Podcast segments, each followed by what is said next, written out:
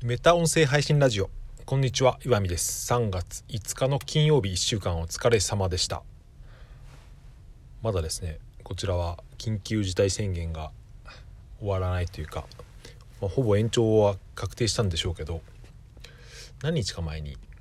久々に友達とですねご飯でも行こうと思って、まあ、うちの家族と友達1人と、まあ、そのぐらいだったらいいだろうと思ってですね近くのお店に電話をしてみたんですよね予約しようと思って。そしたら僕知らなかったんですけど、うん、今飲食店っていうのは8時までしか営業できないっていうことを知らなくてですねラストオーダーは、え、7時半お酒は6時50分って言ったかなになりますけどよろしいですかって言われたんでさすがにそれは、うん、お酒を飲む時間が30分か1時間ぐらいしかないなと思うとですね、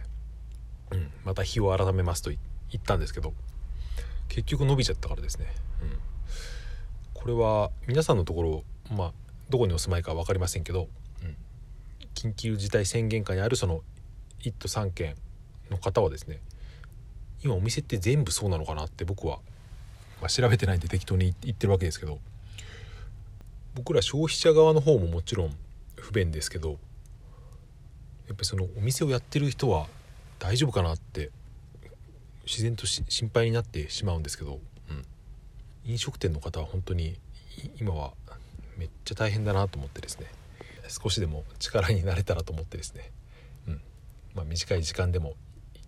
ちょこちょこ食べに行こうとは思っているわけですけど、えー、今日の話は正しいだけでは伝わらないというそんなテーマで話してみたいと思います。まあ、分かりやすさとか何か自分の思ってることを相手に伝えるってことはですね音声配信だけじゃなくていろんなことでですね大事だし僕はこのポッドキャストというか音声配信やりながら、うん、自分のその伝える力みたいのを結構重視してやってるわけですけどテキスト的な正しさとか分かりやすさつまりその文法とか言葉遣いとかそういうのが仮にですねほぼ完璧だったとしてもだからといって相手にそれが伝わるとはですね全然限らないってことですね。とあることから思い知りましてちょっと前にも話しましたけど僕この自分の配信のですねポッドキャストの配信の方がなんかしばらく音が小さいなと思っていて、うん、結局それは何て言うか録音の音がマイクから口を離しすぎていたっていうことを判明してわけですけど、うん、ちょっと音が小さいだけでもですね多分聞く方って僕の話は多分全然伝わらないっていうか伝わる以前にですねあんまりその聞く気が起きないっていう状態になっていたんじゃないかなと想像したんですね。特にこうやってネット上でしかも音声だけで何かを喋る時ってですね、うん。まあ、話してる内容云々以前にですねそれがちゃんと言葉が相手に届いているかってですね相手が認識しているかっていうのはですね、うん、まず最初の関門で割とこれをですねクリアできてない場合っていうのは僕はあるんじゃないかなと思ったんですよね。話が通じないっていうのはですね、まあ、仕事をしていてもいろんな人間関係においても結構な悩みとなる問題だと思うんですけど、うん、その原因っていろいろあると思ってそのうちの大きな一つにですねまずその相手がこっちの言うことをですね認識できてないっていう場合もっと言うと認識する気がない場合っていうのは結構あると思ってやっぱそこをですね一回クリアさしておかないとそもそもどんなに正確なことを喋ってもうん、こちらの思いを発してもそれが相手に届かないっていうことはですね、うん、割と多くの場合にある現象なんじゃないかなと思ったんですね。じゃあどうすればいいのかという問題なんですけど、うん、声の場合はですねやっぱりちゃんと喋るっていう。ハキハキ喋るっていうのはですね結構一つの解決手段だと思っていて。僕は割とボソボソ喋るしどもりながら詰まりながら喋る人間ですけど、まあ、どもる詰まるっていうのはまあある程度しょうがないとしても、うん、なるべく声を張って喋るというかはっきり発音するっていうのは、うん、気の持ちようで誰でもできることだと思うんで特にその声がこもりがちな人とかはですね、うん、テクニック云々以前に相手に声を伝えるっていうことですね。割と当たり前なようですけど、うん、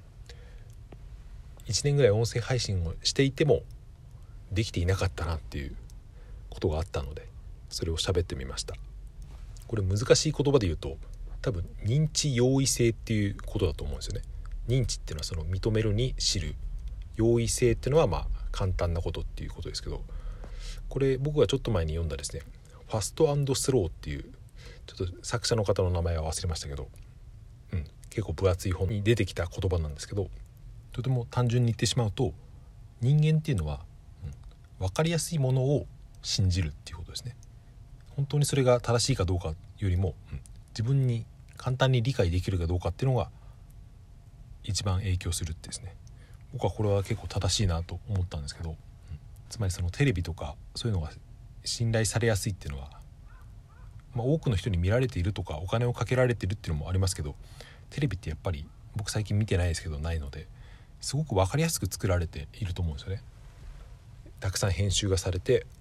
テロップがつけられてなんかすごく大げさな演出がされてってですね、うん、そういうのをですね、うん、やっぱり信じられやすいというかあこれが事実なんだって。逆に言うとテレビっていうのはそういうふうに思わせるように作られているっていうことですね。だから僕はあまり好きじゃないっていうのもあるんですけど、まあ、今日の話で僕は何を言いたかったのかというと、うん、人に何かを伝えるっていうことはですね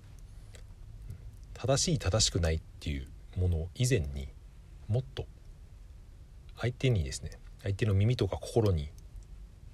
届きやすくする工夫っていうのがですね必要になるなと思ったという。それは単純に音の大きさだったり喋りの聞き取りやすさだったりとかあとはそのテキスト的なことで言うと、うん、分かりやすく言葉を並べるとか、うん、ちょっとしたユーモアを入れるとかイメージが湧きやすいような話をするっていう、うん、割とそれが全てなんじゃないかなって思ったってことですね。うん、だから僕やあなたが何を考えているとか何を伝えたいっていうのはですねまあ、極端に言うとどうでもいいんですよね。うん、それをどうやって喋るかどうやって伝えるかっていうのですね。それで相手はどう受け止めるかっていうと分かりやすいものを選んで受け止める、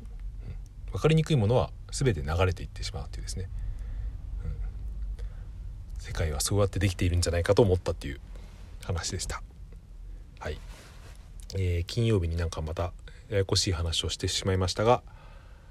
えー、週末は天気は崩れるんでしょうか？よく分かりませんが。はい。今週も1週間お疲れ様でした。良い週末をお過ごしください。それでは最後まで聞いていただいてありがとうございました。さようなら。また。